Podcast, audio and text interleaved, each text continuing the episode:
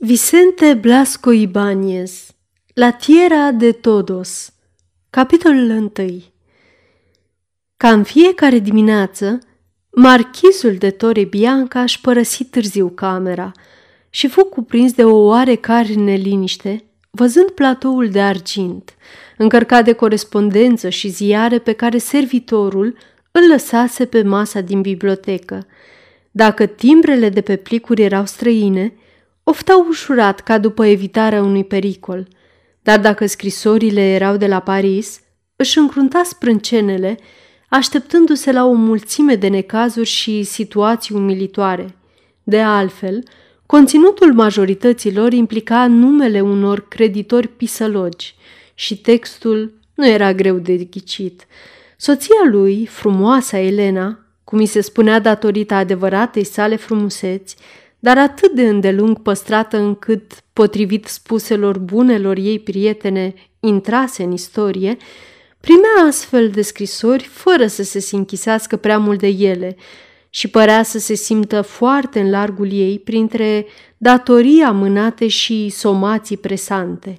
Cât despre el însuși, avea o concepție mai învechită despre onoare și socotea că nu e bine să faci datorii sau, cel puțin, dacă erai obligat să le faci, trebuie să le și achiți. În dimineața aceea erau puține scrisori din Paris. Una dintre ele venea de la firma care vânduse marchizei ultimul ei automobil, plătibil în zece rate, din care nu fusese achitate decât două. Alte scrisori erau trimise de niște furnizori, tot ai marchizei, din preajma pieței Vendom și de alți negustori mai modești, care aprovizionau pe credit cu bunurile necesare traiului îmbelșugat al familiei și servitorilor ei. Aceștia din urmă ar fi fost îndreptățiți să aibă la rândul lor revendicări asemenea furnizorilor, dar se bazau cu încredere pe abilitatea și strategia mondenă a stăpânei care, sperau ei, va reuși într-o bună zi să-și consolideze situația financiară. Se mulțumeau așadar să fie doar ceva mai circumspecți și mai rezervați în munca lor. Adeseori, după ce își cita corespondența, Tore Bianca privea cu uimire în jurul său. Soția lui dădea recepții și frecventa la rândul ei cele mai celebre reuniuni din Paris. Locuia la etajul 2 al unui elegant imobil de pe Avenue Henri Martin.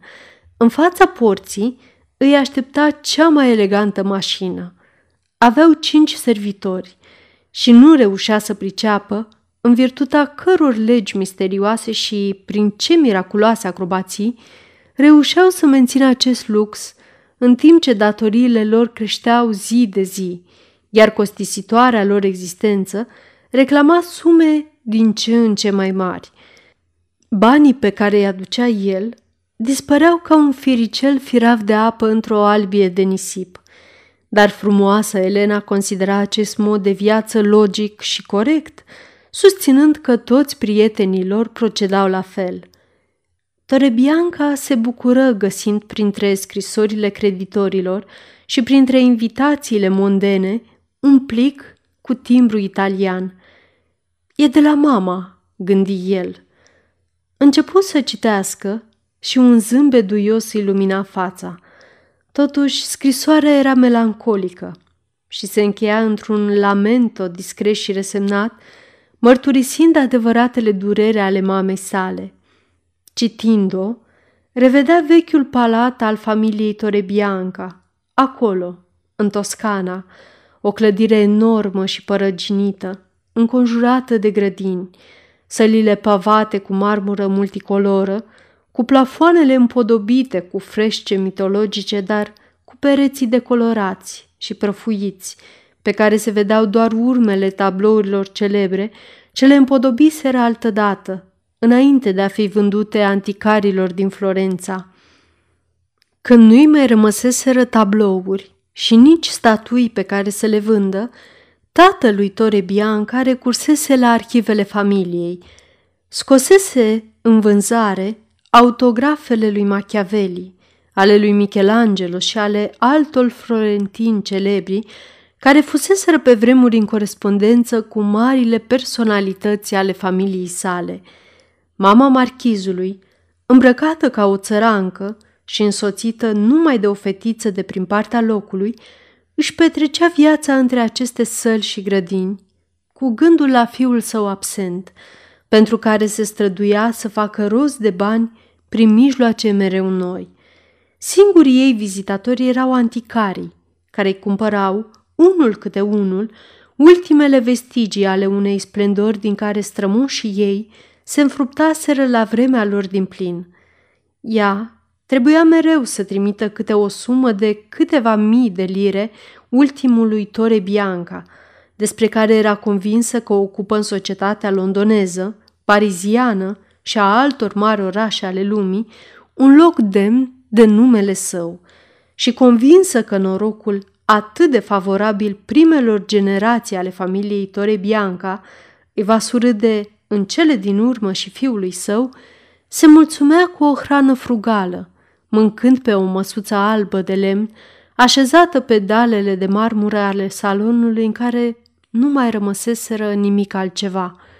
Emoționat de citirea scrisorii, marchizul murmură de câteva ori, Mamă, mamă, nu știu ce aș mai putea găsi de valoare după ultimul mandat pe care l-ai primit. Frederico, dacă ai vedea cum arată acum casa în care te-ai născut, nimeni nu vrea să-mi dea pentru ea nici a douăzecea parte din valoarea ei. În așteptarea unui străin care să se încumete să o cumpere, sunt gata să vând dalele pardoselii și ornamentele plafonului, singurele care mai au oarecare preț, ca să te pot ajuta și pentru a salva onoarea numelui nostru. Mie îmi trebuie foarte puțin ca să-mi duc viața și sunt gata să-mi impun dacă va fi nevoie noi sacrificii, dar voi, Elena și cu tine, n-ați putea să vă reduceți cheltuielile fără ca prin aceasta să coborâți nivelul de viață la care vă obligă rangul celei cu care te-ai însurat? Soția ta, care este atât de bogată, n-ar putea suporta și ea o parte din cheltuielile casei? Marchizul își întrerupse lectura.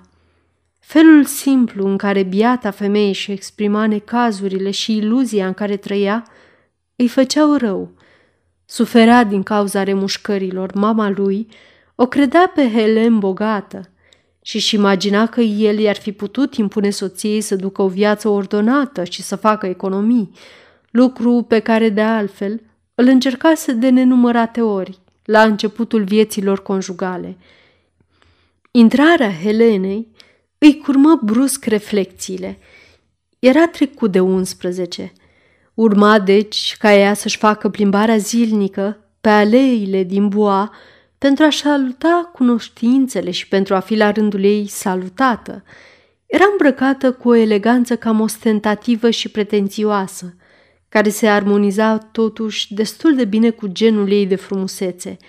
Era înaltă și reușea să se mențină zveltă, grație luptei continue cu asaltul unor depuneri de grăsime nedorite – prin diete stricte și dese. Avea între 30 și 40 de ani, dar datorită curelor de slăbire la modă, avea toate șansele să-și prelungească aceasta a treia tinerețe, care în marile orașe încununează cariera strălucită a unei femei. Tore Bianca îi observa defectele doar de la distanță. Când o revedea, Admirația care îl copleșea îl făcea să-i accepte toate capriciile. O întâmpină deci pe soția sa cu un zâmbet. Helen îi zâmbi la rândul ei, apoi îl sărută îmbrățișându-l. Vorbea ușor peltic, ceea ce îl preveni pe soț că o să-i ceară din nou ceva. Și totuși, această alintare reușea de fiecare dată să-l tulbure adânc și să-i anihileze voința. Bună dimineața, Coco! M-am sculat mai târziu astăzi. Am câteva vizite de făcut înainte de plimbarea prin boa, dar n-am vrut să plec fără să-l văd pe băiețelul meu adorat. Încă un săruș și plec. Marchisul zâmbi, lăsându-se mângâiat cu expresia recunoscătoare a unui câine credincios. În cele din urmă, Helen se desprinse de el, dar înainte de a ieși din bibliotecă, simulă că și-ar fi amintit tocmai atunci un lucru fără importanță și se opri, întrebându-l, Cum stai cu banii?" Tore Bianca încetă să mai zâmbească și o întrebă la rândul lui. Cât îți trebuie? Puțin, vreo opt mii de franci. O modistă din râul de la Pex începuse să se poarte nepoliticos cu ea din cauza acestei nenorocite sume pe care i-o datora de trei ani, ba chiar o amenințase cu o plângere în justiție. Văzându-și soțul consternat de cererea ei, zâmbetul copilăros care îi lărgea ușor obrajii dispăru, dar își păstră totuși tonul de fetiță alintată vorbind dulce. Frederic, mai poți să susții că mă iubești când îmi refuzi această sumă? Marchizul îi răspunse printr-un gest care exprima imposibilitatea de a-i da bani și arătă scrisorile creditorilor de-abia încăpând pe platoul de argint. Ea zâmbi din nou, de asta dată cu cruzime. Aș putea să-ți arăt o grămadă de asemenea hârtii, dar tu ești bărbat și bărbații trebuie să aducă mulți bani în casă pentru ca soțioarele lor să nu fie nefericite. Cum să-mi plătesc datoriile dacă tu nu mă ajuți? Torebianca o privi stupefiat. Câți bani ți-am dat? Bani cu grămada, dar tot ce intră în mâinile tale dispare într-o clipă. Helen, furioasă, îi răspunse cu o voce aspră. Ai vrea ca o femeie chic și nu tocmai urâtă să ducă o viață mediocră? Ca să te poți mândri cu o femeie ca mine trebuie să fii în stare să câștigi milioane. Marchizul se simți rănit de ultimele ei cuvinte. Ea își dădu seama și schimbându-și brusc tactica, se apropie de el și puse mâinile pe umeri. De ce nu-i scrii bătrânei? Poate că ar putea să ne facă rost de ceva bani, vânzând vreo vechitură din hardughia ta strămoșească. Tonul ei insolent spori nemulțumirea soțului. Bătrâna aceea este mama mea și trebuie să vorbești despre ea cu tot respectul pe care îl merită. Cât despre bani, știi foarte bine că biata de ea nu mai are ce să mai vândă. Femeia își privi cu oarecare dispreț soțul și spuse încet, ca pentru sine. Asta o să mă învețe minte să nu mă îndrăgostesc de un om sărac. Am să fac eu rost de bani dacă tu ești în stare să mi dai. Bagă de seamă ce spui. Vreau să-mi explici vorbele astea. Dar fu nevoie să tacă. Expresia soției se schimbă pe neașteptate – izbucni într-un râs copilăros și bătut din palme. Uite-l pe Coco al meu furios! S-a gândit la ceva rău despre nevasta lui. Doar tu știi că nu te iubesc decât pe tine. Apoi îl îmbrățișă, acoperindu-l de sărutări cu toată rezistența pe care încerca el să o pună mângâierilor. Sfârși prin a se preda, și reveni la atitudinea lui de îndrăgostit supus. Helen îl amenință drăgăstos cu degetul. Haide, zâmbește puțin, nu mai fi rău. Chiar nu poți să-mi dai banii ăștia? Torebianca a făcut un gest negativ, dar păru de această dată rușina de propria sa neputință. Ei, lasă, n-am să te iubesc mai puțin, continuă ea. Creditorii mei n-au decât să aștepte. Am să mă descurc, așa cum am descurcat de atâtea ori. La revedere, Frederic! Se retrase cu fața spre el, trimițându-i mereu bezele, dar îndată ce ieși din bibliotecă, Bucuria copilăroasă și zâmbetul îi dispărură într-o clipă și un fulger de cruzime și dispreț luci în ochii ei. În același timp, soțul rămas singur simțea cum îi se risipește fericirea efemeră stârnită de mângâierile Helenei. Cuprinse cu privirea scrisorile creditorilor, pe cea a mamei sale, apoi se așeză în fotoliu, sprijinindu-și fruntea cu coatele pe masă, îl năpădiră dintr-o dată toate neliniștile vieții, copleșindu-l. În asemenea clipe, Torebianca se întorcea întotdeauna la amintirile din prima tinerețe, cu speranța că avea să găsească în ele un leac pentru necaz. Cea mai frumoasă epocă a vieții sale fusese pe la 20 de ani, când era student la Universitatea din Liege. Din dorința de a reda familiei sale, prin propriul său efort, o splendoare de mult apusă, alesese o carieră modernă, să cutreiere lumea și să câștige bani. Aceasta este o înregistrare Cărțiaudio.eu. Această înregistrare este citită cu respectarea legislației în vigoare pentru Cărțiaudio.eu. Copierea, repostarea, multiplicarea, vânzarea, închirierea și sau difuzarea publică a acestei înregistrări, fără acordul scris al Cărțiaudio.eu, constituie infracțiune și se pedepsește conform legislației în vigoare. Pentru noutăți, vă invităm să vizitați site-ul www.cărțiaudio.eu și să ne susțineți cu un like, subscribe și follow pe canalul de YouTube Cărți Audio.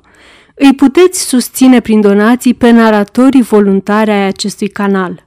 Vă mulțumim și vă dorim audiție plăcută în continuare. Asemeni strămoșilor săi îndepărtați, pentru că, înainte ca regele să-l fi înnobilat pe primul marchiz de Torrebianca, înaintașii săi fuseseră negustori din Florența, la fel cu medicii, și își câștigaseră averea bătând drumurile Orientului. Frederic dorise să fie inginer, ca toți tinerii din generația sa, care visau făurirea unei Italii puternice prin industrie, așa cum, în secolele trecute, fusese mare prin artele sale. Răscolindu-și amintirile din anii studenției la Liege, îi reveni în minte imaginea lui Manuel Robledo, colegul cu care își împărțise locuința, un tânăr vesel, în stare să înfrunte cu calm și energie greutățile vieții, care ani de zile fusese pentru el ca un frate mai mare. Poate tocmai de aceea, în momentele lui grele, Tore Bianca se gândea întotdeauna la acest prieten. Curajosul, bunul Robledo, pasiunile amoroase nu îl scoteau niciodată din liniștea lui de om echilibrat. De-a lungul tinereții lor, cel mai mult îi plăcuseră mesele bune și chitara. Îndrăgostindu-se cu ușurință, Tore Bianca avea întotdeauna o legătură cu câte o localnică și pentru a-și ține companie, Robledo consimțea să simuleze o dragoste arzătoare pentru câte o prietenă de-a iubitei colegului său. În realitate, în timpul excursiilor la iarbă verde pe care le ofereau femeilor, Robledo se ocupa mai mult de pregătirile culinare. Dar dincolo de această exuberantă înclinație, Torebianca reușise să descopere un anumit fond romantic pe care Robledo îl ascultea ca pe un aspect rușinos. Poate că lăsase în îndepărtata lui țară amintirea unei iubiri nefericite. Adeseori seara, întins pe patul său, Florentinul îl auzea pe spaniol scoțând în surdina acorduri tânguitoare din chitară și murmurând cântece de dragoste din țara lui – Odată studiile terminate, își luaseră rămas bun, cu speranța că se vor revedea anul viitor, dar nu se mai întâlniseră niciodată. Torebianca rămăsese în Europa, în timp ce Robledo cutreierase ani în șir America de Sud. Își profesa fără îndoială ingineria, dar trecuse prin metamorfoze extraordinare. În sufletul lui de spaniol renăscând neliniștea aventuroasă a vechilor conquistadori. Din timp în timp, îi trimitea câte o epistolă în care scria mai mult despre trecut decât despre prezent, dar în pofida acestei rezerve, Torebianca avea o vagă impresie că prietenul său ajunsese general într-o mică republică din America Centrală. Ultima lui scrisoare era datată în urmă cu doi ani. Lucra pe atunci în Argentina, ostenit de viața aventuroasă pe care o dusese în țări bântuite de revoluții. Devenise un simplu inginer în serviciul statului sau al unei companii petroliere, construind căi ferate și canale, ducând o existență dură. Torebianca păstrase printre hârtiile sale o fotografie pe care i-o trimisese Robledo și care îl reprezenta pe spaniol călare, îmbrăcat cu un poncio și purtând o caschetă albă. În planul al doilea se vedeau niște metiși care se îndeletniceau cu plantarea unor stâlpi într-o câmpie sălbatică, unde abia urma să se facă simțit șocul civilizației industriale. La vremea când trimisese fotografia, Robledo avea cam 37 de ani, fiind de aceeași vârstă cu el acum. Se apropia deci de 40 de ani dar judecând după o fotografie, avea o mină mai bună decât Tore Bianca. Viața aventuroasă din țările îndepărtate nu îl îmbătrânise. Părea ceva mai robust decât în tinerețe, dar fața lui reflecta mulțumirea senină pe care o dă un perfect echilibru. Când, în această dimineață, îi reapăru în memorie imaginea spaniolului, se gândi ca de fiecare dată – ar fi de ajuns să fie lângă mine, ca să-mi insufle energia lui de om cu adevărat puternic. Rămase un timp pe gânduri. Apoi, după câteva minute, intrarea valetului îl făcu să-și ridice capul. Se strădui să-și ascundă neliniștea când află că îl căuta cineva care nu voia să-și spună numele. Poate că un creditor al soției lui încerca să-l abordeze – Pare să fie un străin, adăugă servitorul și afirmă că face parte din familia domnului marchis. Torebianca a avut un presentiment, dar surâse de propria naivitate. Nu cumva acest cunoscut era chiar prietenul său Robledo, care apărea la momentul potrivit era absurd să-și închipuie că Robledo, care trăia în cealaltă parte a planetei, putea să se afle aici, gata să intre în scenă ca un actor care aștepta în culise. Nu, astfel de coincidențe nu se petrec în realitate. Își exprimă cu un gest energic refuzul ferm de a-l primi pe necunoscut, dar, în aceeași clipă, draperia se dădu la o parte, lăsând să intre un om a cărui obrăznicie îl indignă pe valet. Plictisit să facă anticameră, necunoscutul pătrunsese cu îndrăzneală în cea mai apropiată încăpere. Marchizul, ușor iritabil, contrariat de apariția intrusului, se îndreptă amenințător spre el.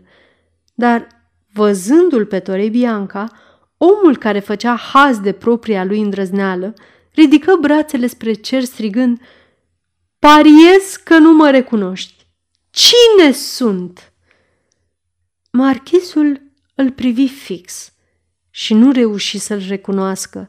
Străinul avea pielea bronzată de piciuirea soarelui și a frigului și își purta mustățile scurt tăiate, ori în fotografii Robledo avea barbă, dar deodată regăsi în ochii necunoscutului o expresie pe care și-o aminti că o văzuse deseori în tinerețe și apoi statura înaltă, zâmbetul, trupul viguros.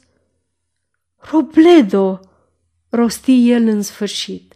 Cei doi prieteni se îmbrățișară. Simțindu-se în plus, servitorul dispăru și în clipa următoare se așezară și aprinseră câte o țigară. După atâția ani de despărțire, Marchizul se dovedi mai curios decât noul venit. Ai venit pentru mai mult timp la Paris?" îl întrebă pe Robledo. Doar pentru câteva luni. După ce cercetase mai bine de zece ani misterele deșerturilor americane, brăzdându-le cu șine de cale ferată, cu șosele și canale, simțea nevoia unei băi de civilizație. Am venit să văd toate restaurantele de la Paris și dacă au rămas demne de renumele lor și dacă vinurile nu sunt mai puțin bune ca altă dată. Numai aici se poate mânca un brie proaspăt și de ani de zile am poftă de el. Marchizul zâmbi. Să traversezi trei mii de leghe ca să mănânci și să bei la Paris. Apoi îl întrebă discret. Ești bogat? Ca de obicei. Sărac, răspunse inginerul. Dar sunt singur pe lume. N-am nevastă, cel mai costisitor lux, astfel că aș putea trăi câteva luni ca un mare milionar encheu. Am niște economii pe care am reușit să le adun muncind ani de zile, acolo în deșert, unde se cheltuiește puțin. Robledo privi în jur și și arătă, printr-un gest, admirația pentru mobilierul luxos din încăpere. După cum văd, tu ești bogat. Răspunsul marchizului se limită la un surâs echivoc. povestește în viața ta, continuă Robledo. Probabil că multe din scrisorile tale s-au rătăcit, ceea ce n-ar fi de mirare, pentru că până acum câțiva ani am umblat dintr-un loc în altul, fără să prind nicăieri rădăcini. Totuși, am aflat câte ceva despre tine. Ești însurat, nu-i așa? Torebianca făcu un gest afirmativ și rosti cu gravitate. Sunt însurat cu o rusoaică. Văduva unui înalt demnitar de la curtea țarului. Am cunoscut-o la Londra. Ne-am întâlnit deseori la reuniuni aristocratice sau în castelele unde eram invitați. Pe scurt, ne-am căsătorit și de atunci ducem o existență destul de strălucită, dar foarte costisitoare. Tăcu o clipă, încercând să-și dea seama ce efect avusese asupra lui Robledo acest rezumat al vieții sale, dar spaniolul continuă să tacă. Voia să afle mai mult. Tu, care duci o existență de om simplu, ai norocul să nu știi ce preț are o viață ca a noastră. A trebuit să muncesc mult ca să pot face față și chiar muncind din greu.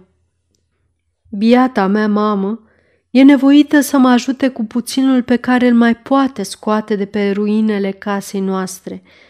La drept vorbind, n-am de ce să mă plâng, fiindcă mă bizui pe un sprijin puternic. Bancherul Fontenoa este prietenul nostru. Poate ai auzit de el. Face afaceri în toate colțurile lumii. Robledo clătină din cap. Nu, nu auzise niciodată acest nume. Este un vechi prieten de familie al soției mele. Mulțumită lui, sunt directorul mai multor întreprinderi în țări îndepărtate și asta mi asigură un venit respectabil. Altădată m-aș fi considerat bogat cu atâția bani. Inginerul voia să afle tot și îl copleșea pe prietenul său cu întrebări, dar, de la o vreme, în răspunsurile lui Tore Bianca se strecură o oarecare neliniște. E vorba de afaceri în Asia și Africa, mine de aur și de alte metale, o cale ferată în China, o companie de navigație pentru transportul produselor orezăriilor din Tonkin. De fapt, n-am avut contact direct cu toate aceste firme. N-am avut niciodată timp să călătoresc. De altfel, nici n-aș putea trăi departe de nevastă mea, dar Fontenoa, care e un creier deosebit, le-a vizitat pe toate și am încredere absolută în el, pe scurt. N-am altceva de făcut decât să-mi pun semnătura pentru a-i liniști pe acționari, pe rapoartele unor persoane competente pe care le trimite Fontenoa la fața locului. Spaniolul nu-și putu reprima stupefacția la auzul acestor cuvinte. Torebianca își dădu seama și încercă să abată cursul discuției. Vorbi despre soția lui cu un soi de orgoliu. Lăsa impresia că el privea ziua în care Helen îi acordase mâna drept cel mai mare triumf al existenței sale. Recunoștea că nevasta lui avea o mare putere de seducție asupra tuturor celor care o înconjurau și cum nu avusese niciodată vreo îndoială asupra fidelității ei conjugale, era mândru să păjească umil în urma ei, aproape pierdut în dâra pe care o stârnea ea în marșul triumfal. Adevărul e că funcțiile generos retribuite și invitațiile peste tot le datora exclusiv calității de soț al frumoasei Elena. Ai să o vezi curând, pentru că rămâi, sper, la masă, să nu spui nu. Am niște vinuri excelente și pentru că ai venit tocmai de la capătul lumii ca să mănânci brie, ei bine, vei avea, cât să mor de indigestie. Apoi lăsă tonul zeflemitor și spuse emoționat, Nu poți ști cât sunt de fericit să te prezint soției mele. Nu mă refer la frumusețea ei, deși îi se spune frumoasă Elena, dar e mai mult decât frumoasă. O iubesc mai ales pentru firea ei veselă, aproape copilăroasă. Are deseori capricii și îi trebuie mulți bani ca să trăiască, dar care altă femeie n-ar face la fel? Cred că și ea va fi încântată să te cunoască. I-am vorbit de multe ori despre prietenul meu Robledo. Sfârșitul primului capitol